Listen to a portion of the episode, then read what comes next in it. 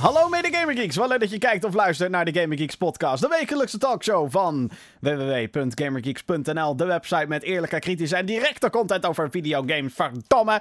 In deze show praat ik je wekelijks bij over uh, nou, wat er allemaal gebeurt in en rondom die gamingindustrie. En je zou misschien zeggen, hey, het is december. Datum van opname is 4 december 2017. Er gebeurt waarschijnlijk geen ene fuck. Want hey, alle grote games zijn uit van het jaar. De, de, de storm is gaan liggen. Ik ben nu van alles nog wat aan het spelen. Dus voor mij is het alsof die druk er nooit is weg geweest. Maar um, er zal toch wel helemaal geen nieuws zijn? Integendeel. Ik heb echt een bomvolle show. Vol met allerlei toffe nieuwtjes wat er allemaal gebeurt. En aankondigingen en lijstjes en gratis games en al. Nou ja, goed. Zat om over te praten dus in ieder geval. En uh, zoals altijd ga ik de mailbox ook weer openen. Uh, ja, je weet het natuurlijk. Uh, elke week kan jij mailen 24 uur per dag. Elke dag podcast.gamergeeks.nl, dat is het mailadres. Waar jij jouw commentaar, dan wel vragen, dan wel andere dingen kwijt kan. Ik zag ook al een paar nieuwe mailtjes voorbij komen voor deze week. Dus dat is hartstikke leuk. Ik uh, zit weer alleen. Maar ja, goed, je moet toch wat als je bijna je verjaardag gaat vieren. Um, ja, oké. Klein, klein, persoonlijk dingetje dan. Ik wil het niet al te veel over mij gaan hebben. Maar hey, laten we het even, even hebben over mij. Um, ik ben op 5 december jarig. Voor heel veel mensen is dat natuurlijk een mooi moment om games te gaan kopen. Voor mij is het altijd een moment om games te vragen dus. Want hey, ik ben al mijn hele leven lang ben ik gamer. Denk ik. Um, en uh, heel veel mensen vragen aan mij altijd... Jim, je bent op 5 december jarig. Dat klopt, ik ben op 5 december jarig. Vind je dat niet kut? Vroeger vond ik dat heel erg cool. Want dan kreeg ik in de middag cadeaus van mijn ouders. En in de avond kreeg ik cadeaus van Sinterklaas. Dacht ik altijd. Het leven is één grote le leugen, dames en heren. Uh, wat geen grote leugen is, um, is uh, dat ik um, deze week aan de slag ben gegaan met nogal wat first-person shooters. En um, voor sommigen heeft dat een hele goede reden. Voor anderen, meh, not so much. Laat ik beginnen met uh, Duke Nukem 3D. Eerder dit jaar kwam er een uh, speciale editie uit van Duke Nukem 3D. Dat heette de 20th Anniversary World Tour. Dat is hele mond vol als je dat allemaal achter elkaar moet zeggen. Duke Nukem 3D 20th... Nee, dat zeg nou, nee, dat zei ik goed. Duke Nukem 3D 20th Anniversary World Tour. Duke Nukem 3D... Nou, uh, een, een tongbrekertje is het. En, um, nou, wat is het? Het is eigenlijk gewoon een heruitgave van een 20 jaar oude game, zoals de naam al doet suggereren. En, um, wat, wat die game zo ontzettend vet maakt, is dat het zo'n 90s era game is. Het is een game die niet meer gemaakt wordt. Uh, tegenwoordig moeten games bepaalde gimmicks hebben.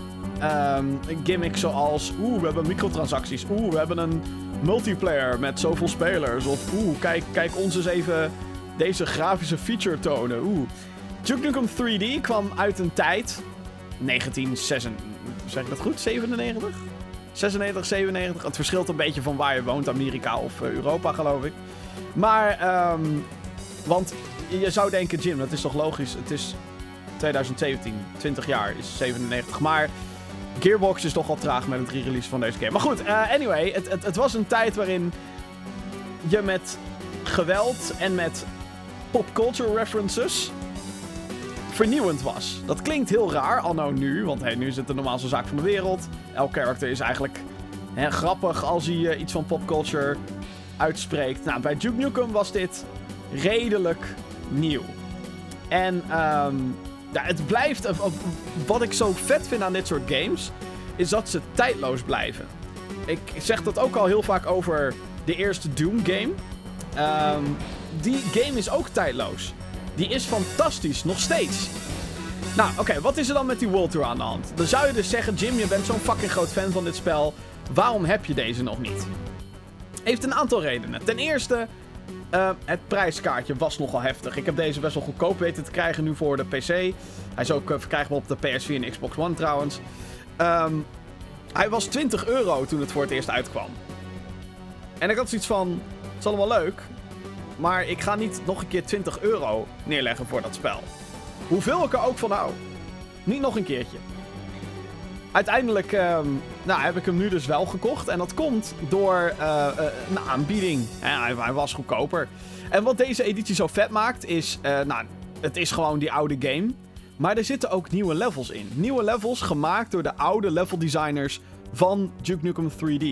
Wat best wel vet is. Dat gewoon mensen na 20 jaar weer teruggaan naar een game om toch nieuwe content te maken. Ik zou eerlijk gezegd toch liever willen dat ze gewoon een nieuwe Duke Nukem gaan maken. Ik bedoel, Gearbox, come on. Maak Duke Nukem 5. We weten allemaal dat Duke Nukem Forever, de vierde, Forever, ja, je snapt hem al. Die um, was niet zo goed. Maar um, ja, ik wil gewoon Duke Nukem 5 hebben. Het ding wat ik wel wil zeggen, als je, um, nou, als je nog nooit Duke Nukem 3D gespeeld hebt en je kan deze editie voor een klein prijsje krijgen, wat de fuck doe je? Ben je echt een diehard fan en je hoopt op meer dan alleen een paar nieuwe levels, dan word je wel een beetje teleurgesteld. Um, de game belooft namelijk commentaar, developer commentary, tijdens de oude levels en ook tijdens de nieuwe. Dat is in theorie super vet. Dat je gewoon commentaar krijgt op een spel en dat ontwikkelaars dan praten. Oh ja, dit hebben we hierin gezet, want dat was een reden. En er zitten een paar van die kleine tidbits in. En je krijgt ontzettend veel commentaar tijdens het eerste level. Maar dan ga je naar level 2. En dan zit het er helemaal niet meer in. Ga je naar level 3, zit helemaal niet meer in. Ga je naar level 4, zit er ook helemaal niks meer in. Dus het is alsof ze zijn begonnen met een een commentary. Hè, commentaar leveren op een game. Nou, dat is hartstikke leuk vanuit dat inzicht van de ontwikkelaar. Maar dan zijn ze daar meteen al soort van mee gekapt. En dan denk ik, ja, dat is best wel cheapo. In andere games hebben ze dat ook gedaan. Volgens mij Half-Life of Portal. Een van die games had ook een developer commentary. En het idee erachter is zo vet. Dat je gewoon ontwikkelaars hebt die praten over hoe ze zo'n game hebben gemaakt. Ik blijf dat fascinerend vinden. En ook ja, ook hier zitten er wel wat interessante dingen in. Maar ik had dat zo graag gewild van alle levels. Ben ik dan aan een nitpikken naar dat bitje? Ja, natuurlijk. Ik bedoel, het is maar een developer commentary. Maar toch, voor die die-hard... Die-hard Juke fans... Die hadden dit toch wel gewild. Desalniettemin, uh, nou ja, ik heb het al een paar keer gezegd nu. Ik val in herhaling. Uh, maar mocht je Duke Nukem 3D nog nooit gespeeld hebben... Um, ik zou hem een keertje oppakken. Want, hallo, het is Duke Nukem. Die guy is fucking iconisch en hij verdient een nieuwe game. Als je het aan mij vraagt. Een andere game die ik heb gespeeld is het oh zo gevreesde... Star Wars Battlefront 2. Het is natuurlijk een game die uh, ontzettend veel controverse heeft. Het is een, um, een game waar ik me ontzettend erg op heb verheugd. En, uh, nou ja, goed mocht, mocht, je onder een god geleefd hebben. Uh, Star Wars Battlefront 2 heeft lootboxes. Wat inhoudt dat je daar items uit kan pakken, digitale items. En in het begin, toen de game in zijn beta-fase was. En zijn early release, want die game kwam vier dagen eerder uit voor degene die een uh, uh, deluxe edition hadden gekocht of zo, een digitale deluxe edition.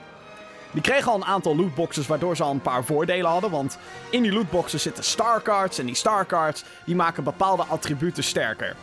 En daarmee kon je eerst ook heroes unlocken. Dus characters zoals Luke Skywalker en Darth Vader. En de Emperor Palpatine en Chewbacca. En, nou ja, ga, ze alle, niet allemaal, maar ga er maar een hoop af. De meeste. Jar Jar Binks zit er helaas niet in, moet ik zeggen. Dat is jammer.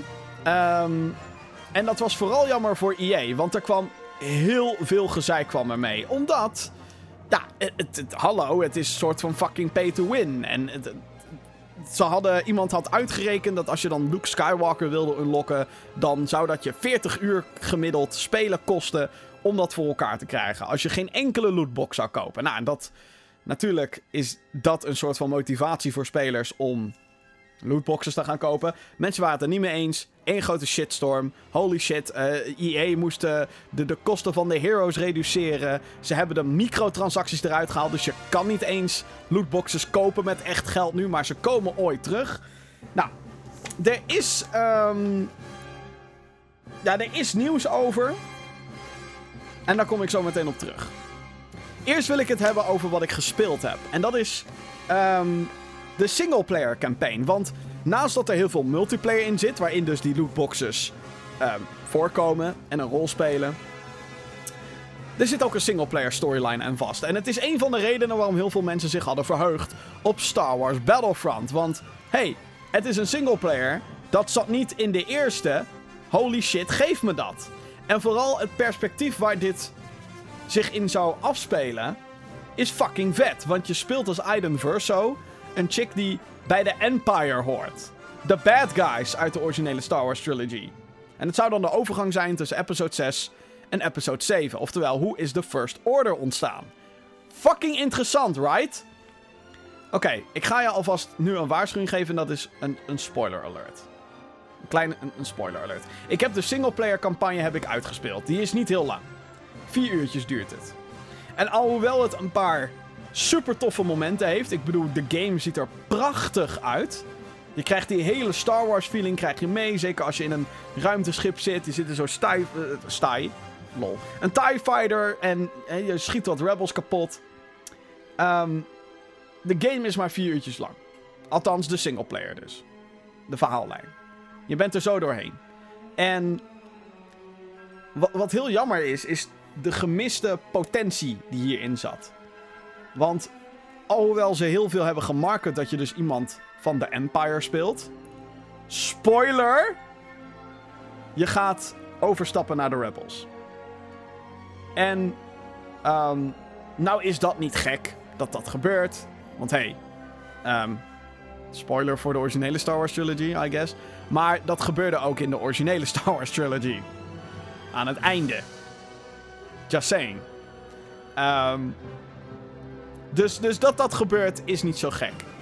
However, de manier hoe dat hier gedaan wordt, is zo erg van: oké, ja, ik ben nu. Uh, ja, nee, ik, ik ben nou een rebel. Ja. Maar wat daar fucking zonde aan is, is dat je daardoor niet ziet hoe de First Order ontstaat, die we te zien krijgen in Star Wars The Force Awakens.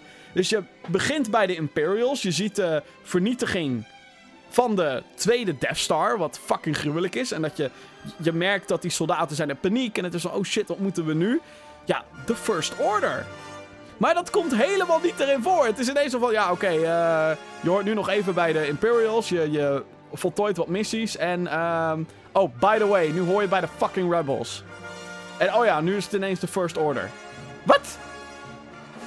Waarom? Het is echt raar. Maar aan de andere kant. Kijk, oké, dus, dus dat is echt heel erg gaar. Het is, het is gemiste potentie. Dat, dat is wat deze singleplayer campaign is. Het is. Maar het heeft wel zijn vette momenten. Waaronder een paar van die kleine verhaaldingetjes. Je krijgt bijvoorbeeld um, te zien. Je krijgt Lando te zien. En Han Solo. En Luke Skywalker. Je, die zitten er allemaal in. En dat vind ik zo vet. Dat dat er wel allemaal in is verwerkt. Maar dat ze dus die potentie niet volledig hebben waargemaakt. En dan denk ik echt van fucking EA.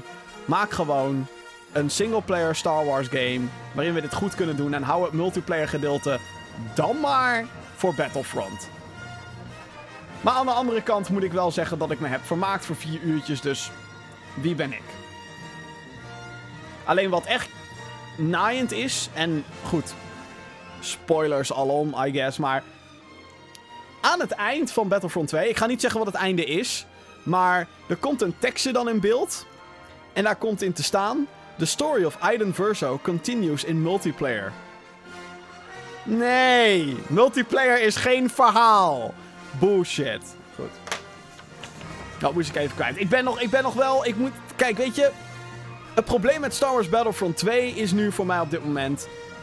Je moet het bijna haten. Iedereen haat die fucking game. Want, oh, EA en EA is slecht. En EA, oh nee, mag niet. Nee.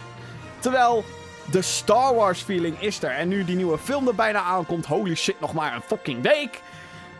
Ik, ik moet wel gehyped zijn hiervoor. En het, het, het heeft die feeling van de films. En ik wil wat dieper in die multiplayer gaan duiken. Dat ga ik nu ook doen, want hey, de singleplayer is nu uit de weg.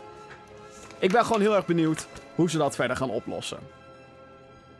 Een andere game waar ik nog eventjes de aandacht op wil vestigen is Doom VFR. Ik heb een uh, PlayStation VR gekocht. Daar heb ik het vorige week uitgebreid over gehad. En ik heb uh, Doom VFR voor PlayStation VR heb ik gekregen. Dus Doom in virtual reality. En ik hou van Doom. Of dat nou de 2016 versie is of het origineel. Het is allebei fucking gaaf. Dit is natuurlijk gewoon 2016 in een VR-jackie. Mijn eerste indruk video staat op GamingGeeks.nl. Dus ik ga hier niet al te veel woorden aan vuil maken. Het enige wat ik wil zeggen is... Het is wel fucking vet om in virtual reality... Echt dat je om je heen moet kijken. En dat vanaf elke hoek een guy kan zitten. En dat je die moet neerknallen. En dat je dat dan met je PlayStation Move controlletjes doet. Het is echt heel vet. Dus ik zou zeggen... ehm, check die video op GamingGeeks.nl voor mijn eerste impressies over eh, Doom VFR. Want ehm, het, het, het is een soort van vreemd gevoel van... Oh shit, gaan we nu dit soort games... We gaan dit soort games krijgen, hè? Gewoon games van bestaande franchises... waarin we in de wereld zitten, dankzij VR. Ik vind dat heel erg vet om, daar, eh, om dat mee te mogen maken. Klinkt heel erg cheesy. Klinkt heel erg doemdenkend ook aan, aan de andere kant. Doemdenkend. Maar ja, ik vind het een mooi ding. Ik, ik vind het hartstikke mooi. Ik ga snel door naar het Gaming Geek nieuws, want uh, holy shit, er is ontzettend veel gebeurd. En als ik zeg ontzettend veel, echt heel veel. Ik heb onder andere lijstjes van best wel korte Switch games. Er zijn aankondigingen gemaakt, uh, et cetera, et cetera. Oké, laat ik beginnen met Player Unknown Battleground. Nee, wat is het? Player Unknowns Battlegrounds. Toch? Ja. Uh, die is nu uit voor Xbox One en de PC. Was hij al een tijdje uit. Althans, hij is nu uit Early Access op het moment van opname. Geloof ik. Ik uh, heb PUBG nooit gespeeld, jongens. Maar um, in China gaan ze hem straks op mobiel spelen. Want um, ja, zij, de, een Chinese uitgever, Tencent, heeft een, uh, een, een, licentie gekregen om PUBG naar de mobiel te brengen. Die is nu alleen maar bedoeld voor de Chinese markt. Of die nog naar Europa komt of naar Amerika, dat is allemaal niet bekend. Maar het wordt dus een Battle Royale game op je telefoon. Gaat dat heel erg scoren? Natuurlijk gaat het scoren, want PlayerUnknown's Battlegrounds is volgens mij een van de best verkochte games van 2017. Een early access game voor het merendeel van het jaar. Ik vind het nog steeds boeiend. Ik vind het nog steeds heel fascinerend hoe dat kan. Want holy shit, het is. Het is early access. Mensen waren er toch al lang overheen. Zou je denken. Ander nieuwtje, Yooka-Laylee voor de Nintendo Switch. Daar is eindelijk meer over bekend. Um, het is een platformgame, een 3D-platformgame. Uh, gemaakt door heel veel mensen die Banjo-Kazooie ook hebben gemaakt. De game lijkt dus heel erg daarop. Yuka en Lele zijn basically gewoon Banjo en Kazooie, maar dan net wat anders. Want hey, die licentie ligt bij Microsoft en Rare. Um, ik heb heel veel gemengde reacties gehoord op dat spel. Het is niet mijn type game. Ik, het is niet mijn platform waarvan ik zo. Oh ja, daar heb ik zin in. Um, vraag me niet waarom. Maar ik, ik heb een keer Banjo-Kazooie geprobeerd. Of ook als ik naar die games kijk, dan denk ik... Ja, het zal wel. Hm. De game is al uit voor de PC, Xbox One en de PlayStation 4. Maar hoe zit het nou met die Switch-versie? Nou, daar zijn dus eindelijk details over bekendgemaakt. 14 december komt die uit. Uh, de developers beloven de meest gepolijste versie. Met onder andere uh, een nieuw camerasysteem. Kennelijk was dat een grote klacht. Hoe kan je nou godsnaam de camera verkeerd hebben in 2017? Um, de prijs is nog niet bekend. Wat ik heel raar vind. Want dan heb ik zoiets van, ja hallo... Uh, Heus gaan we hier nog 40 euro voor dokken. Het zal wel, want het is een Switchport. En ook al is het de definitive version, volgens de developers, hij draait 600p in handheld mode en 900p in docked mode. Dus het haalt belangen na niet de 720 in handheld of de 1080 in docked, zoals de meeste games toch wel zouden moeten zijn. Um, ja, uh, ja oké, ik had het er net al even over. Laten we dat dan meteen ook maar... Uh... dat we ervan af zijn maar, hè? EA, de uitgever van Star Wars Battlefront. Uh, ja, ik had het dus net al over die lootboxes. De lootboxes van die game. Waarvan iedereen zoiets heeft van, oh fuck, jezus, gaan we weer. Um, er was een panel waarin bekend werd gemaakt, of althans er werd gezegd door zo'n president, zakenmannetje van EA... Goh, hoe zit dat nou met die lootboxes van Star Wars? Waarom is het pay to win? Zijn antwoord daarop was... Uh, wij wilden geen cosmetische lootboxes doen, dus skins of kleurtjes. Dat had een geweldige oplossing geweest. Dan was het niet, oh hey, ik heb nu een lootbox gekocht, ik ben nu sterker. Nee, ik zie er nu misschien iets cooler uit. Dat doet Overwatch natuurlijk al. Um, dat is zeer succesvol. De manier hoe Overwatch dat doet, nie bijna niemand klaagt erover. Um, en zo heb je nog meerdere games die dat op die manier doen. Dat lijkt gewoon de beste oplossing te zijn. Dus dat je het puur en alleen houdt op hoe spelers eruit zien en niet op hoe sterk ze zijn. De reden waarom EA dit niet had gedaan, is omdat ze bang waren om de canon te verstoren. De verhaallijnen van Star Wars. Want hey, Disney zit er flink bovenop. En ja, als je dat uh, verpest, dan woe. En dat uh, is natuurlijk zo. Als je bijvoorbeeld een witte Darth Vader pak hebt. Of een Darth Vader met een wit capeje. Of een iets ander kleurtje helm. Of een extra lampje. Dat kan natuurlijk niet. Want dat is tegen de canon van Star Wars. En dat vind ik bullshit. Um, met name omdat er in Star Wars Battlefront 2 een mode is die heet Heroes vs. Villains. Daarin gaan de bad guys tegen de good guys. En dat betekent dat je alle helden door elkaar kan mengen. Dus je kan Rey uit episode 7 naast Yoda, op de manier hoe die vocht in episode 2, naast een jonge Luke Skywalker, naast uh, Han Solo jong hebben. En die kunnen dan vechten tegen Palpatine, Kylo Ren, Boba Fett en Darth Maul. Wat natuurlijk nooit fucking gebeurd is in fucking Star Wars. Dus wat de fuck loop je te zeiken met je kunnen? Bullshit. En dan denk je, oh, dat is onzin. Ze kunnen nooit meer dat soort lootbox-fouten maken.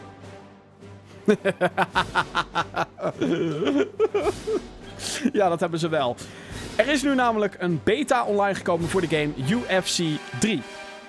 UFC is een, uh, een, een, vechtsport. Uh, daar maakt EA al een paar jaar de games voor. En uh, in die beta van UFC, de nieuwe, die nog uit moet komen dus. Ja hoor, die zit vol met motherfucking lootboxes. En hebben ze hun lesje geleerd? Nee, want ook deze lootboxes unlocken fighters, moves en upgrades in de game. Dus is het cosmetisch? Natuurlijk niet. Het is gewoon weer een fucking pay-to-win systeem. Nu zijn mensen hier best wel pissig om. Ik snap dat ook. Ik vind het ook bullshit. Ik heb ook zoiets van... Wacht even, heb je je lesje nou niet geleerd van Star Wars? Na al het gezeik wat er is geweest, na al die het feit dat Disney, of na het feit, reportedly wordt er altijd gezegd, maar het schijnt dat Disney EA op het matje heeft geroepen door dat hele lootbox debakel. Die heeft gezegd, yo, haal dat er alsjeblieft even af, wil je? Want uh, de brand wordt nu beschadigd. De brand wat Star Wars is. Uh, dat ze hier dan niet van hebben geleerd, dat vind ik heel raar. Ik vind dat gewoon... What the fuck? Dat is natuurlijk de logische reactie. Als je alleen wat dieper gaat kijken, dan is het wel weer logisch dat het erin zit. En dan wijs ik niet zozeer naar het feit dat het EA is, maar dan wijs ik naar FIFA. En FIFA Ultimate Team. Ja, het is maar één game mode, dat FIFA Ultimate Team. Het is wel de populairste game mode. En volgens mij betalen mensen zich schil aan die digitale kaartjes, waarin spelers zitten. En die spelers kunnen heel goed zijn, zoals een Ronaldo. Je wilt niet het Nederlands elftal hebben, je wilt Ronaldo hebben. Um, tot zover gaat mijn kennis over voetbal, by the way. Um, en UFC 3 is natuurlijk een sportgame. En EA ziet dat ze er met FIFA mee wegkomen. En met Star Wars dan net wat minder. Dus zij denken, ja, uh, UFC is uh, eh, EA Sports. It's in the game. Nou, inderdaad, lootboxes zitten in the game. dat dus. Uh, ja. ander nieuws. Oh, dit uh, leuker nieuws. Laat ik even wat, wat, wat leuks gaan, gaan, gaan, gaan. Want er is uh, fucking vet nieuws voor uh, fans van Mega Man. Capcom heeft een stream gehouden, een livestream. Uh, Capcom is de uitgever en ontwikkelaar van de Mega Man franchise. Dat is dat blauwe mannetje met zijn kanonarmpje, zijn gunarm. Um, is een paar jaar verdwenen. Hij is al heel lang weg eigenlijk. Het is dat je bijna denkt, die franchise is dood. Sterker nog, een van de originele makers moest Mighty Number 9 gaan maken om proberen die nostalgie weer op te wekken. Was geen goed idee. Mighty Number 9 was een kutspel. Uh, ter ere van het 30-jarig bestaan van Mega Man heeft Capcom dus een livestream gehouden. En um, ik dacht in eerste instantie, het zal wel. Misschien dat ze nog een nieuwe Mega Man Legacy of ze gaan de X-Games poorten of zo. Iets in die trant. Dat dacht ik. Um, en dat klopt. Zeker. Uh, de Mega Man X Collection is namelijk aangekondigd. Het zijn alle acht de Mega Man X games. Dus dat is... Uh, ja, uh, ja, alle acht. De. die zijn van de Super Nintendo tot aan de PlayStation 2, geloof ik, zijn die verschenen. En ik ga niet zeggen dat ze allemaal goed waren. Ik vond alleen de eerste drie.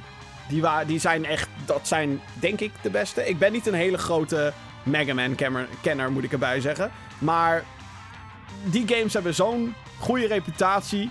Dat je die wel moet kennen. Nu hebben ze dus in een livestream uh, die collectie aangekondigd. Die komt overigens in de zomer van 2018 naar de PC, PlayStation 4, Xbox One en de Switch. En aan het einde van 2018 komt er een gloednieuwe Mega Man game. Ook naar PC, PlayStation 4, Xbox One en de Switch. En het is niet zomaar een of ander random tussendeeltje of zo. Nee, dit is Mega Man 11. En je kan er natuurlijk, je kan er wel fan van zijn, je kan er geen fan van zijn. Mega Man bestaat dus al 30 jaar, dus dat zegt wel wat. Dat ze een nieuwe, main genummerde game gaan uitbrengen. De stijl, dat vind ik ook heel vet. Um, het is niet letterlijk Nintendo 8-bit weer. Want dat waren Mega Man 9 en 10. Dat waren gewoon Nintendo 8-bit games. Want dat vonden ze toen geinig als gimmick. Zo van, haha, we gaan weer gewoon de 8-bit stilo doen. Nee, dit is nieuwe graphics. Niet 3D, maar gewoon mooie stilen. Ja, oké, het is technisch gezien wel 3D, want de objecten zijn 3D, maar alles blijft op een 2D vlak. Dus het is gewoon alsof je zo'n ouderwetse Mega Man game speelt. Um, run and gun, platformactie. Het ziet er fucking vet uit. En ik vind het heel erg cool dat deze franchise na zo'n lange afwezigheid eindelijk weer teruggebracht wordt. En ik had het ook niet verwacht dat ze dat gingen doen. Ik dacht, oké, de X Collection en Mega Man 11. Wow. En als die game het goed doet, wie weet wat we dan allemaal nog meer gaan krijgen. Um, zoals ik al zei, ik ben geen hele grote fan van Mega Man. Maar um, dat dit nu uitkomt, dat vind ik wel ontzettend gaaf dat dat weer gaat gebeuren. Dus uh, ik hoop dat het een goede game wordt. Ik hoop dat Capcom dit niet gaat verneuken. Um, het zal bijna niet. Want ze nemen echt. Ze hebben echt heel lang de tijd genomen voordat ze dit uit gingen brengen. Dus uh, ja, ik. Uh, ik vind het wel tof dat ze dat doen. De eh, een Italiaanse webwinkel. Die zou een nieuwe Assassin's Creed game. Oh ja, nieuw. Nee, nee, ik ga daar zelf wel een beetje de fouten natuurlijk. Een Assassin's Creed. Uh, een Assassin's Creed game zouden ze hebben gelekt. Het zou gaan om Assassin's Creed Rogue HD voor de PlayStation 4 en de Xbox One. Assassin's Creed Rogue is een Assassin's Creed game die van origine alleen voor de PS3 en Xbox 360 uitkwam. Um, die kwam op bijna hetzelfde moment uit als Assassin's Creed Unity. Die kut game. Um, als zijnde, dat was een soort van... Oh hey, we hebben nu een Assassin's Creed game voor de PS4 en Xbox One en PC. Laten we er ook eentje maken nog voor diegenen die nog een PS3 hebben en een Xbox 360. En die game is niet slecht. Het is alleen wel weer exact hetzelfde als Assassin's Creed 4 qua gameplay. Bijna hetzelfde dan natuurlijk. Uh, de game is wel later nog gepoord naar de PC. Die bestaat al een jaar, geloof ik. Langer dan een jaar. Twee jaar inmiddels al. Dus dat ze deze HD-poort nu zouden maken voor de PS4 en Xbox One. Het is allemaal nog niet officieel bevestigd. Dus dit is officieel gezien eigenlijk nog een rumor. Webwinkels posten altijd uh, of die maken overal wel een artikel van aan. Ik weet zeker dat er ook al een artikel of een, een, productpagina ergens op bol.com bestaat voor Grand Theft Auto 6, terwijl die nog lang niet is aangekondigd. Dat soort dingen gebeuren nou eenmaal. Misschien dat dat hier ook is gebeurd. Um, het kan natuurlijk een hint zijn. Maart 2018, dat is dan wel weer raar. Dat zou de release datum zijn. Dus um, ja, even afwachten dus. Kijken wat Ubisoft hierop te zeggen heeft. Vind ik dat ze dat moeten doen? Nee. Assassin's Creed Origins is een geweldig spel. Uh, ik ben er nu 13 uur nu eindelijk mee. Uh, ja. Ik ben nog lang niet klaar met die game. Ik vind het een prachtspel. Maar het verschilt heel erg van die oudere Assassin's Creed games. Qua hoe het float en hoe het speelt en de controls. Is het beter? Ja. Het is in ieder geval anders. En heel veel dingen werken beter, gelukkig. Um, dus om dan ineens weer een oude game opnieuw uit te gaan brengen. Ik weet niet of je dat wilt doen met die franchise. Ik bedoel, we zijn net blij dat we na een pauze weer een nieuwe Assassin's Creed hebben. En dan ga je nu ons weer vol pompen met nog een poort van een oudere game. Doe maar niet, jongens. Een ander grappig nieuwtje. eh, dit moet ik even met je delen. Dat is eh een Neo. De Complete Edition. Neo is een soort Dark Souls-achtige game. Ehm, kwam eerder dit jaar uit. Er staat ook een review van online door Johan. Dat was de PS4-versie. Inmiddels is er een Complete Edition op de PC. Daar was nogal wat gezeik over. Want je zou denken, top, zo'n PC-versie. Alleen die versie ondersteunde geen muis en toetsenbord. Je kon dat alleen met een controller spelen. En oké, ook ik zou zeggen, joh, dat soort games speel je toch met een controller, ook al zit je op PC. Maar je wilt gewoon die optie hebben natuurlijk, om het gewoon met muis en toetsenbord te kunnen spelen. En hallo, het is niet voor niets een PC-versie. Ze hebben het er eindelijk in gepatcht. Dus mocht je die game nog niet voor PC hebben aangeschaft, met als reden dat dat er nog niet in zat, eh, support voor het ding waar je een PC mee bestuurt, het kan dus nu wel. Er is een expansion aangekondigd voor Civilization 6. Rise and Fall gaat die heten. Hij komt op 3 februari 2018 uit. Eh, gaat 30 euro kosten. Eh, er komen nieuwe facties in, leiders, gebouwen, resources en een nieuw gameplay element. Great Ages, dus dat gaat eigenlijk over goede en slechte tijden in bepaalde steden. Wat op zich wel vet is. Civilization 6 is enorm populair. Je zou denken, goh, 4X strategy game. Nee, het is inderdaad geen Call of Duty. Maar binnen zijn genre, en elke keer als er iets nieuws verschijnt rondom Civilization, staat het bovenaan de Steam hitlijst. Ehm, wat ik altijd heel verrassend vind. En ook Vincent vond hem helemaal fantastisch. De review van de originele Civilization 6 staat op GamerGeeks.nl. Er komt een gratis grote update naar The Division. Ja, kent u die game nog? Dat is die eh, third-person shooter van eh, Ubisoft. Of eigenlijk looter shooter RPG. Je loopt door New York, die is getroffen door een, eh, een virus. En jij bent eh, eh, van The Division. Jij komt het, tuig daar opruimen die daar de boel heeft overgenomen. Ehm, je gaat rond New York, je schiet dude kapot en je gaat, krijgt nieuwe gear van, zoals een mutsje die je ineens 10.000 keer beter beschermt tegen headshots dan dat vorige mutsje wat je op had. En natuurlijk guns en dat soort dingen. De game, wat vooral misging met die game, is dat het in het begin was het zo van ja. Het zal wel. De balans was er niet echt. Heel veel enemies. Daar kon je echt een uur op schieten en dan gingen ze nog niet dood. En het was zo van ja, het zal wel. Ondertussen hebben ze best veel toegevoegd. Eh, waaronder ook een, een soort Battle Royale-achtige mode. Zo'n Dark Zone Survival mode is het eerder. Ehm, daar hoor ik goede verhalen over. En eh, de nieuwe update, de 1.8, die gaat ook allemaal nieuwe dingen toevoegen. Waaronder een nieuw gebied. Een horde mode, zodat je met vrienden allemaal dudes kapot kan knallen. En een skirmish 4 tegen 4 multiplayer mode. Wat ik ook ontzettend opvallend vind.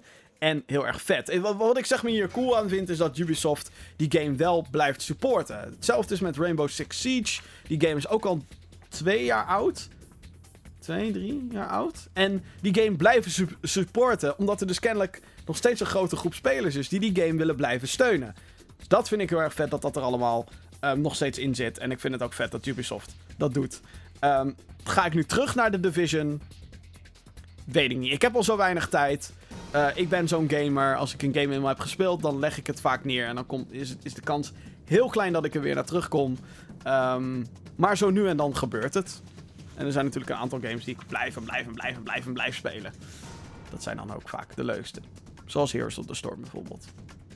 Maar dat tussendoor. Nintendo heeft de top 15 downloads bekendgemaakt voor de Nintendo eh, Switch eShop. Ja, ik vind het altijd wel leuk om even te doen als dat lijstje eenmaal bekend is. Om daar even snel met jou doorheen te gaan. Om toch een beetje de status te checken van... Goh, wat is er nou populair op de Switch en wat vooral niet. Op nummer 15 van de best gedownloade Nintendo eShop digitaal gekochte games. Sonic 4... Sorry. Sonic... Sonic 4... Sorry. Een slokje nemen. Sonic Forces. Digital Bonus Edition. Staat op nummer 15. Verrassend. Alhoewel, het is wel Sonic natuurlijk. Ja. Op nummer 14. The Legend of Zelda Breath of the Wild blijft het ontzettend goed doen. Eh ja, moeten we natuurlijk ook niet verrast over zijn. Ik vind nog wel eigenlijk dat hij eh, best laag staat. Nummer 14. Nummer 13. Uno. Het kaartspelletje. Op nummer 12, Xenoblade Chronicles 2. Oh ja, moet er even bij zeggen. Dit zijn de top 15 downloads voor november 2017. Alleen november. Dus niet overall, niet van, oh, sinds dat de Switch uit is, zijn dit de best verkochte games. Nee, november 2017 is dit. En daarin staat Xenoblade Chronicles 2 dus op nummer 12. Wat ik opvallend vind, want die game is pas in december uitgekomen. Maar hey, pre-orders. Woehoe. Nummer 11, Sonic Mania, de goede Sonic game. Nummer 10, Cat Quest. Nummer 9, Worms WMD. Nummer 8, Wonder Boy The Dragon's Trap. Een 2D eh, game waar Johan nog een eerste uur over heeft gemaakt. Check die video. nummer 7, Mario Kart 8 Deluxe. Geweldige game. Heeft Jeroen een review over gemaakt, GamingGeeks.nl. Op nummer 6, Doom voor Nintendo Switch. Oké, oké. Nummer 5, Minecraft, Nintendo Switch Edition. Geen verrassing. Nummer 4, The Elder Scrolls 5 Skyrim. Oké, oké, goed bezig. Nummer 3, Stardew Valley, een indie hit die blijft scoren op de Switch. Op nummer 2, Super Mario Odyssey. En wat staat er dan op nummer 1? Rocket League. Wow. Rocket League op nummer 1. Die game blijft iedereen dus fantastisch vinden. Ik denk dat we die conclusie wel makkelijk kunnen trekken. Een nieuwe maand is aangebroken, de maand van december. Dat betekent dat je, als je geabonneerd bent op de dienst van Xbox of Play en of PlayStation, dan krijg je gratis games. Zo werkt dat bij beide diensten. Die dienst heb je natuurlijk ook nodig om uh, online te kunnen spelen. Maar dat even terzijde. Xbox Live Games with Gold. De line-up van december is bekendgemaakt. Tot met 15 december kan je daar gratis en voor niets downloaden. Uh, de game Warhammer End Times Vermintide voor Xbox One. Uh, die game heb ik gespeeld op PC. Die is gruwelijk. Dat is Left 4 Dead. Maar dan in de Warhammer Universe. Uh, in plaats van zombies zijn het rattamannen. En in plaats van dat je heel veel met guns bezig bent, ben je dus vooral heel veel met middeleeuwse wapens en spreuken bezig. En pijl en boog. En ja, oké, je hebt ook wel wat guns, maar daar ligt de nadruk niet op. De nadruk ligt op het, het, het, het zwaaien van verschillende steekwapens. Of snijwapens. Nou ja, goed. Hoe je het ook wil brengen. Um, en en dat, wat ik zo vet vind aan die game is dat ik af en toe een soort Lord of the Rings gevoel erbij kreeg. Dan gaat er zo'n soort alarmpje af en dan hoor je ze in de afstand hoor je ze komen. Net als die uh, orks die uh, Minds of Moria scène uit Lord of the Rings. En dan komen ze allemaal op je af en is het van... Het is echt te gek. Warhammer End Times Vermintide op Xbox One. Mocht je er eentje hebben, um, ga die probeer die game uit. Want het is echt de moeite waard. Zoek wat vrienden op die dat ook hebben. Uh, ook als je hem op de PC of PS4 wil spelen. Ik denk de moeite waard. Andere games: Child of Eden voor de Xbox 360 en Xbox One. En Tales from the Borderlands op Xbox One. Deze drie games die ik net heb genoemd, die zijn tot en met 15 december beschikbaar. Want daarna gaan die eruit en komen er twee andere games voor in de plek. Namelijk Back to the Future The Game 30th Anniversary Edition voor Xbox One. Dat is die uh, Telltale game. Een van de eerste games waardoor Telltale echt in de picture kwam. Logisch gezien de, hè, de hoe noem je dat? De, de naam, de franchise. En Marlow Briggs en The Mask of Death voor de Xbox 360 en Xbox One. En als je denkt, wat de fuck is dat? Ik heb hier Arjan van arjan.org, leuk YouTube kanaal. Heb ik, um, volgens mij heeft hij deze een keer gespeeld op zijn kanaal. En die vond het helemaal fantastisch. Het is een soort um, God of War-achtige game met super cheesy actiefilm gimmicks erin. Schijnt heel erg leuk te zijn. Dus um, dat. Tegenover de Xbox staat de PlayStation. Die heeft deze maand ook weer nieuwe games voor zijn PlayStation Plus uh, line-up. Uh, de gratis games die je deze maand daar krijgt zijn onder andere Darksiders 2, de Definitive Edition. Darksiders is een hack-and-slash franchise die um, ja, lekker hakken. Het pakt echt van allerlei games pakt het uh, inspiratie. Ook God of War, Devil May Cry en nou ja, goed, van dat soort games. Warcraft qua stijl heel veel. Um, en prop dat allemaal in één. En ik, ik heb deel 2 nooit gespeeld, moet ik heel eerlijk zeggen. Ik vind deel 1 wel echt heel leuk. Maar het is wel een van die games waarvan ik... Dan ga ik het spelen. En dan ben ik halverwege, denk ik. En dan denk ik, ja, oké, ik heb het al gezien. Ik weet niet hoe dat met de tweede zit. Maar als je dus PlayStation Plus hebt, kan je hem gratis downloaden. Dus waarom niet even uitproberen? Kung Fu Panda Showdown of the Legendary Legends voor de PlayStation 4 is ook gratis te downloaden. Ik heb deze game even opgezocht. Het is een Super Smash Bros. rip-off, maar dan met Kung Fu Panda en het is heel slecht. Ik zou bijna zeggen, probeer het even en uh, wees vervolgens dankbaar dat Smash Brothers bestaat. Als in die game is beter. That's You voor de PlayStation 4 met Playlink is nog steeds gratis beschikbaar. Dat is een game waarin je met je telefoon, die moet je met je telefoon spelen. Um, je krijgt allemaal vragen over, uh, nou bijvoorbeeld van, goh, wie is het meest koppig? En dan moet je onder je vrienden die dan op de bank zitten en met een telefoontje daar zitten, moet je gaan antwoorden, um, ja hallo, dat is Jim natuurlijk. En dan is het van, oh hey, Jim is hem gekozen. um, ik, ik doe er nu heel sarcastisch over. Lijkt me op zich, lijkt me op zich, lijkt me heel erg tof om te doen. Until Dawn, Rush of Blood is gratis te downloaden voor PlayStation VR. Ik heb me de pleuris geschrokken toen ik die game voor het eerst speelde. Forma 8 voor de PlayStation 4 en de PlayStation Vita. Wanted Corps voor de PlayStation Vita. En voor de PlayStation 3 zijn er ook nog een paar games. Waaronder X-Blaze Lost Memories en de Siberia Collection. En die collection houdt in dit geval in Siberia 1 plus 2 voor de PlayStation 3. In dit geval wel chill, want uh, volgens mij hebben ze onlangs nog die games gereleased op de Nintendo Switch. Die kosten daar fucking 35 of 40 euro per stuk. Fuck af, speel ze dan gewoon even lekker op je ouderwetse PlayStation 3. En dan krijg je hem lekker for free. Ik uh, ga de mailbox even openen, want uh, het is alweer hoog tijd om naar podcast.gamergeeks.nl te gaan. Je weet het, hè, als je vragen hebt voor de show, je wilt iets besproken hebben, of je hebt zoiets van, hey Jim, heb je dat nou serieus gemist? Of je hebt dit fout gezegd, hoe durf je man? Jeetje. Mail, podcast.gamergeeks.nl Ik ga nu naar die mailbox toe. Nog iets, eens even kijken of er nog iets... Uh, snel open die mailbox, Jim. Waarom heb je dat niet gedaan? Dat heeft een reden waarom ik dat niet doe, overigens. als ik de mailbox vaak open tijdens het streamen van de podcast. Ja, we streamen het elke keer als we dit opnemen.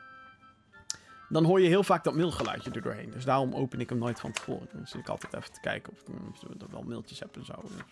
Vulling, vulling, vulling. Hallo, hallo, hallo. Outlook, schiet op! Oké, hallo. Even kijken. Jens Lonke, die heeft gemaild. Leuk.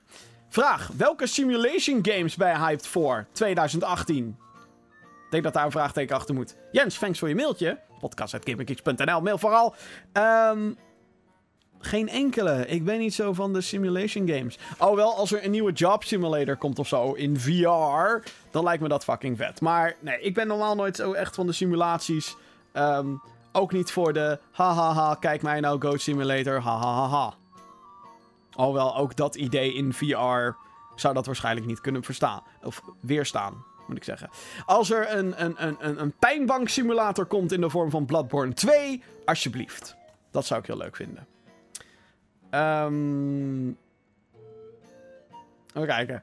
Mike Heus, die heeft gemaild. Hoi Jim, wat vind jij van wat vind jij vragen? oh, dat is een leuk mailtje, thanks man. Um, ja, ik, ik heb wel eens commentaar op... Uh, er komen heel veel mailtjes binnen en laat ik dit vooropstellen. Ik vind het echt te gek dat er mensen mailen naar deze show. Het hoeft allemaal niet. Ik, vind het sowieso heel leuk dat er mensen luisteren überhaupt. Of kijken, of allebei. Um, of dat nou tijdens een stream is, of op Twitch, of op Soundcloud, of op whatever. Um, ja, dat, dat...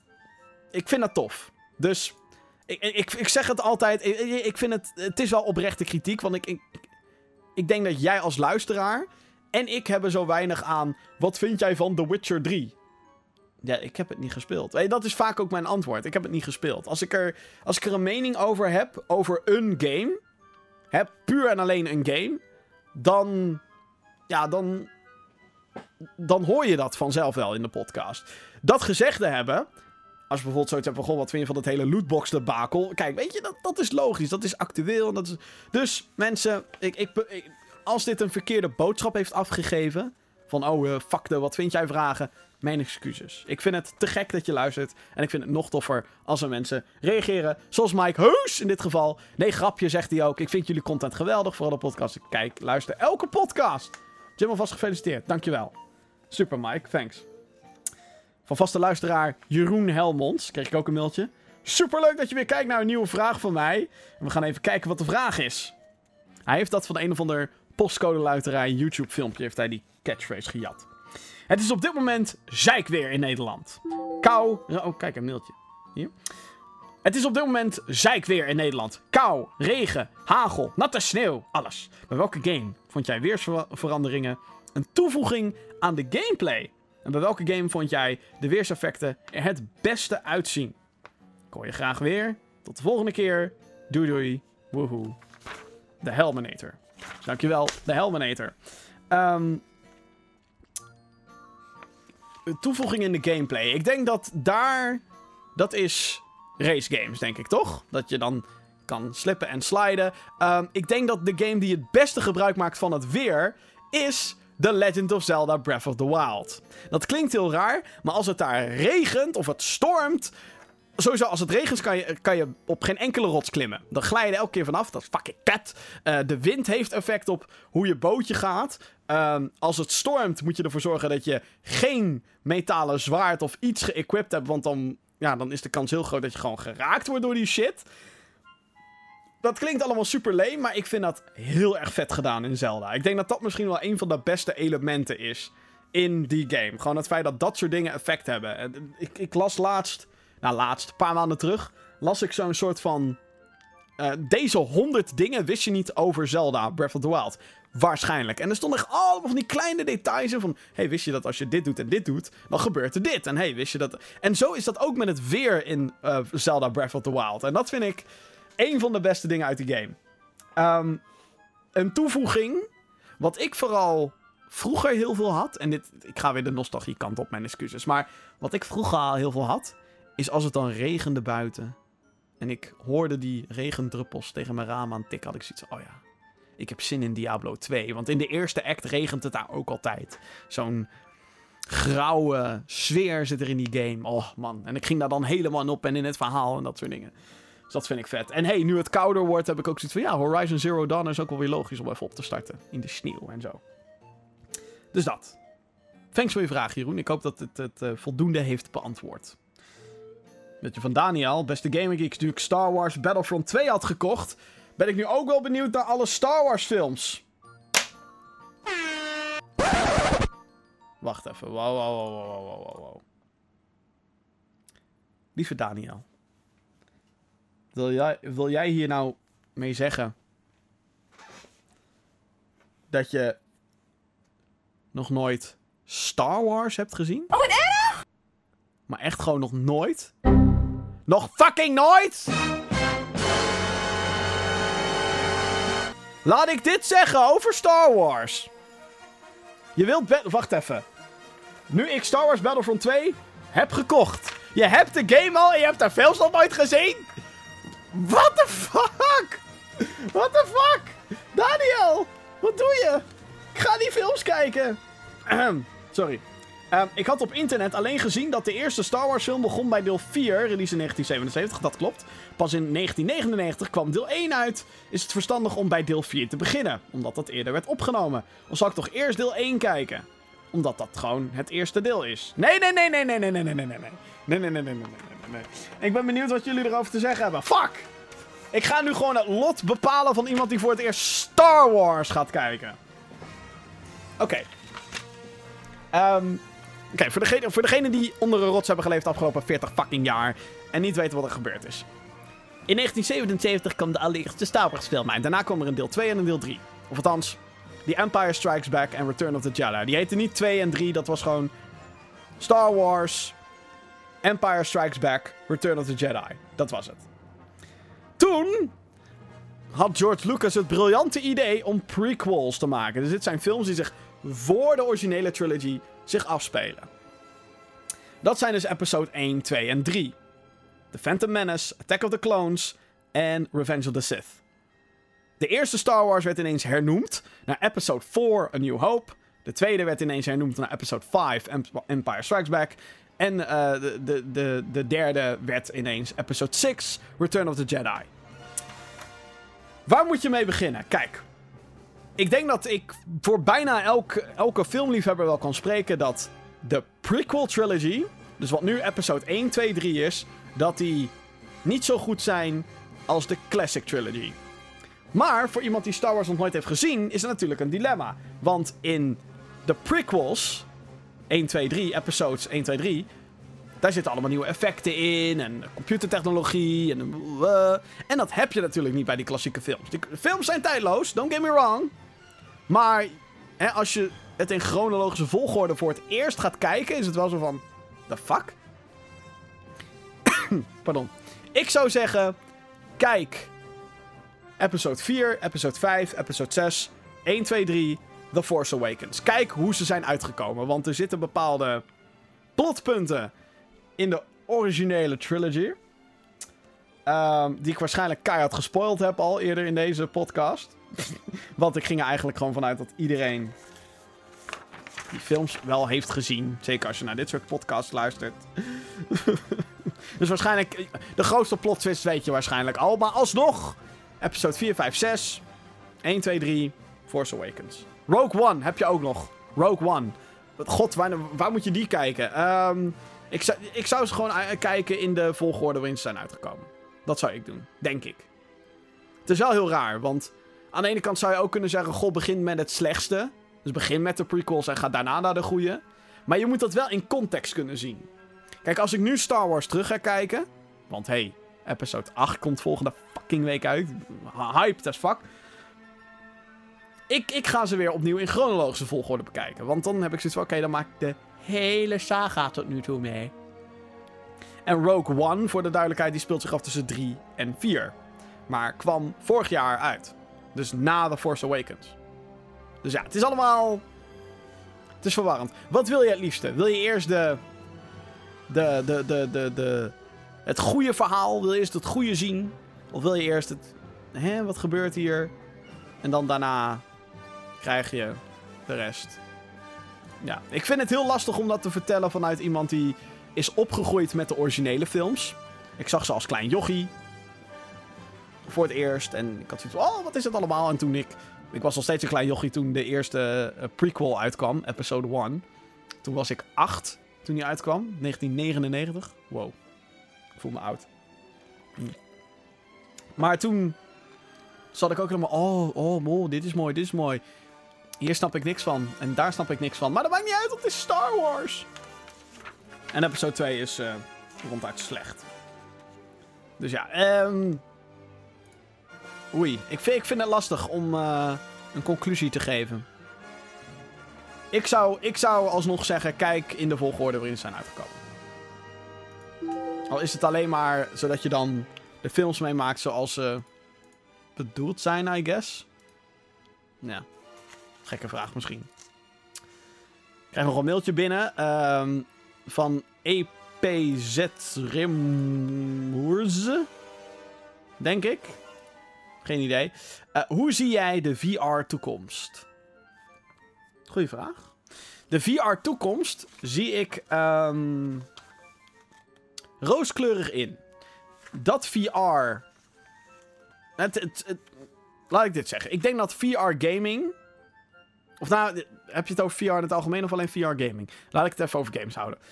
VR-gaming heeft zeker wel toekomst sowieso. Ik vind het super interessant om nu die spelletjes te zien. En de headsets worden straks alleen maar beter. Betere kwaliteit. We gaan beter uitvogelen hoe we dat met die cameraatjes moeten doen. En met die sensoren en dat soort dingen. Het zal allemaal kleiner worden. Het zal compacter worden. Het zal minder uh, dingen vereisen. We gaan straks hopelijk naar een draadloze. Die zijn er al. Draadloze virtual reality headsets. Maar dan echte, echte, krachtige, draadloze virtual reality headsets. Want hey, voor, om echt vette graphics te, en zo te krijgen... Ja, je moet gewoon bekabeld zitten aan een, aan, aan een sterk ding. Zoals een PlayStation 4 of een PC. Um, of die technologie binnen nu en zeer binnenkort beschikbaar komt, dat betwijfel ik. Maar er worden nu al uh, projecten gestart en, en, en dingen gemaakt die daarmee te maken hebben. Dus draadloos, dat ten eerste. Uh, ten tweede denk ik dat de games daaromheen fucking vet gaan worden. Alleen gaat het, denk ik, hoop ik, voorlopig niet. En dan heb ik voorlopig, laat ik zeggen, sowieso de aankomende 10 jaar. Voorlopig zal het nog niet zo zijn dat het de normale game, waarin jij gewoon naar een scherm kijkt en je hebt de controller in je hand. En ongeacht wat die controller dan is, dat, is, dat zien we dan wel weer. Maar um, dat zal voorlopig nog niet verdwijnen. Absoluut nog niet. Ik denk dat VR is nu nog een niche van een niche. Je merkt ook nu nog gewoon heel vaak dat mensen zeggen: Oh, ik ben misselijk, ik kan er niet tegen. Kan natuurlijk uh, uh, zijn omdat ze een verkeerd spel hebben. Of ze kunnen er echt niet tegen. Maar ik denk dat dat ook gewenning is. Het was ook zo toen 3D-films voor het eerst een ding werden. Of nou, voor het eerst. Dat is niet waar, want het werd volgens mij voor het eerst een ding in de jaren 50. Maar toen het opnieuw een ding werd in 2009 met Avatar. Toen zeiden heel veel mensen ook: ja, ik ga niet naar zo'n film, want daar word ik misselijk van. En er zijn natuurlijk nog steeds mensen die zeggen: fuck you, ik weiger naar een 3D-film te gaan, want ik hoef al die shit niet in mijn gezicht en ik wil geen brilletje op. Dat snap ik. Um, maar ik hoor heel weinig mensen nu nog zeggen: ik word er misselijk van. Dus ik denk dat het ergens ook een tikkie gewenning is en een tikkie. Uh, dat je. Ik kan me heel goed voorstellen dat als je voor het eerst een, een VR-headset op hebt en je krijgt een fucking heftig spel krijg je op je af. Ja, dan is het net alsof er een streaker voor je staat terwijl je staat te zingen. Weet je, daar kan je gewoon heel erg verschrikken. Dat snap ik. Maar het is, het is een kwestie van gewenning. Ik denk, ik, denk, ik denk vooral dat VR tof wordt voor het bijwonen van concerten. Het bijwonen van sportevenementen. Het bijwonen van concerten zonder dat je er daadwerkelijk bent. Super vet. Um, dat is heel vet. Het is natuurlijk niet echt virtual reality. Het is niet. weet je, ik bedoel, je kijkt dan gewoon met 360 kijk je om je heen. Maar ja, ik denk dat wanneer we dat echt kunnen doen. Het wordt af en toe al als experiment gedaan. Ik kan me herinneren dat in um, The Passion vorig jaar werd er een, werden er een paar 360-camera's werden er neergeplant. En daar kon je dan doorheen kijken door middel van je Google Cardboard. Dat, dat soort dingen, dat wordt heel erg vet. En qua games hoop ik dat er um, vette projecten worden gemaakt. Ik hoop dat er wat minder tech-demo's worden gemaakt. En dat er echt serieus gekeken wordt naar, oké, hoe kunnen wij een vette game maken? En wat voor type games werken wel, wat voor type games werken niet. We zitten nu in die fase. Daar zitten we nu in. Van, oké, dit werkt heel goed, dit werkt minder. Um, wat werkt met welk systeem? Want dat heb je ook allemaal nu weer met HTC Vive, met Oculus, met PlayStation VR. Het, het is nog heel ingewikkeld allemaal. En het, wat het heel erg ingewikkeld maakt op, op dit moment, is dat er in één keer drie partijen zijn. Het is niet zo dat er alleen maar een PlayStation VR was. Als dat zo was geweest, hadden we een mooie, mooi ding waar we op verder kunnen bouwen. En dan zien we daarna wel wat er gebeurt. Nee, het feit dat er in één keer drie virtual reality headsets op de markt kwamen. Ja, dat, dat, dat maakte het best wel ingewikkeld. Ik kreeg nog een mailtje van John. John Jonk.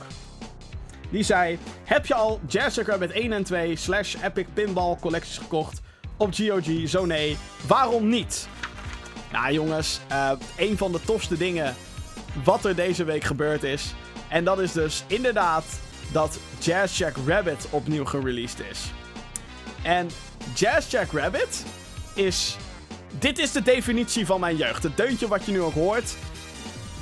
Het is de eerste game die ik me kan herinneren die ik gespeeld heb. Het is een PC-game gemaakt door Cliff Blazinski. Jawel, die gast van Gears of War en Lawbreakers. En Arjan Brisset, die ook Lawbreakers heeft gemaakt en Killzone. Samen heeft, hebben zij ooit dit gemaakt. Het was het, uh, het, het DOS, Disk Operating System staat het voor. Het, het PC-antwoord op Sonic en Mario. Het werd Sonic with a Gun genoemd. En als je er, als je één keertje gameplay opzoekt van Jurassic Rabbit 1, vooral, dan zie je ook waarom. Het is een platform game waarin je kan schieten en wat. Ja, het gaat super snel. En het heeft een attitude, een 90s attitude. Uh, vette deuntjes. Het is een fucking vet spel. Er is een sequel gemaakt, Jurassic Rabbit 2. Die uh, verandert de gameplay wel heel erg, moet ik zeggen. Maar niet zozeer negatief. Het is, ja, het is een sequel. Een goede sequel. Het verbetert wat dingen die uh, irritant waren in het eerste deel. Het voegt een nieuw character toe, nieuwe werelden. En nou ja, speelt over het algemeen, vind ik wel beter. Hij is ook een stuk makkelijker, want Jurassic Rabbit 1 wordt echt pittig op den duur. En Jurassic Rabbit 2, ja, die kan ik waarschijnlijk... Uh... Oké, met mijn ogen dicht is misschien te overdreven, maar ik kan hem, ik kan hem wel gewoon in één ruk uitspelen. Er staat wat ergs aan, niet per definitie, maar het is nou niet echt dat je zegt. er valt ook geen uitdaging in te maken. De game is gewoon te makkelijk. Maar goed, die, die franchise is al een tijdje dood. En uh, deze week zijn dus de oude games weer opnieuw gereleased op, uh, op eh, GOG. Dat is een digitaal. Nou, het is een website, daar kan je games kopen. En dat zijn vaak dus oude games die weer met een bepaalde configuratie van een programma wat DOSBox heet, weer compleet draaibaar maken op moderne PC's. Want dat is vaak een probleem met dit soort spellen. Um, die oude games weten niet wat ze met moderne technologie moeten doen. Of die weten niet hoe, ehm, hoe, hoe ze met een modern operating system moeten omgaan. Of andersom. Moderne operating system weten niet wat ze met die fucking DOS-dingen aan moeten. En wat is MIDI? Wat de fuck is dat? Tegenwoordig hebben we toch gewoon wave-files en mp3's in onze games. Flikker op met je MIDI. Nou, dat soort dingen. En ja, Jazz Rabbit is te gek. Ehm, die games zijn nu dus uh, verkrijgbaar in de volledige collecties. Dus uh, 1 heeft alle episodes en alle content. Deel 2 ook. En daarnaast is er dus ook nog een spel dat heet Epic Pinball. Ja, dat is pinball. Maar dan van Epic. Uh, wat wel vet daaraan is, is dat daar dus muziek in zit. Die ook gemaakt is door de gast die de Jazz Rabbit muziek heeft gemaakt. Althans voor een deel. En dat is echt te gek. Dus ja, zeker te weten dat ik het heb gekocht. Ik heb er nog niet heel veel tijd in gestoken.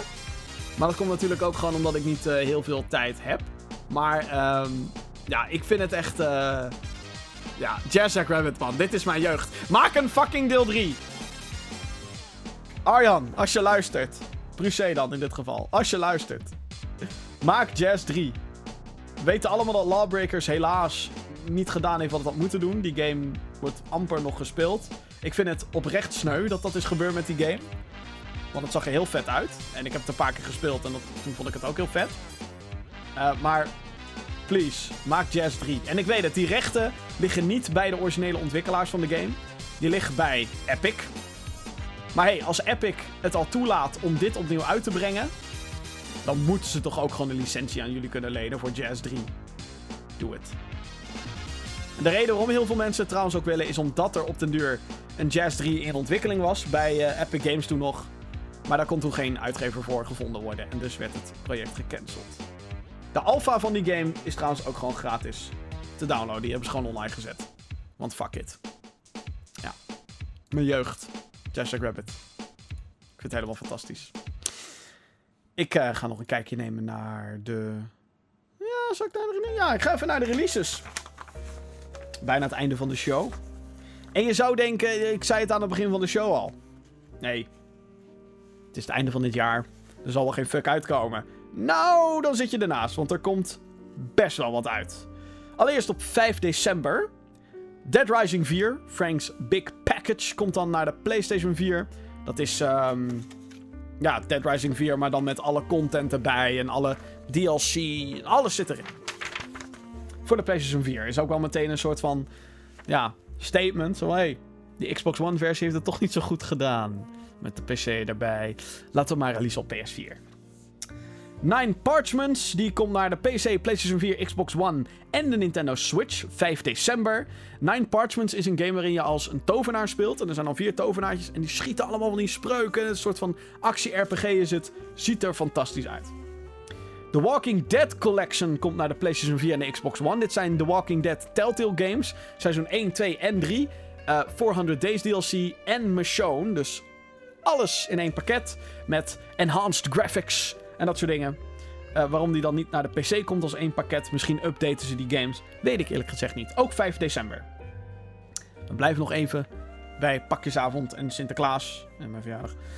Chaos on Deponia komt dan ook uit voor de PS4 en Xbox One. En als je denkt, hey, die naam komt me bekend voor. Is dat niet al een hele oude game? Dat klopt. Het origineel kwam uit in 2012 op de PC.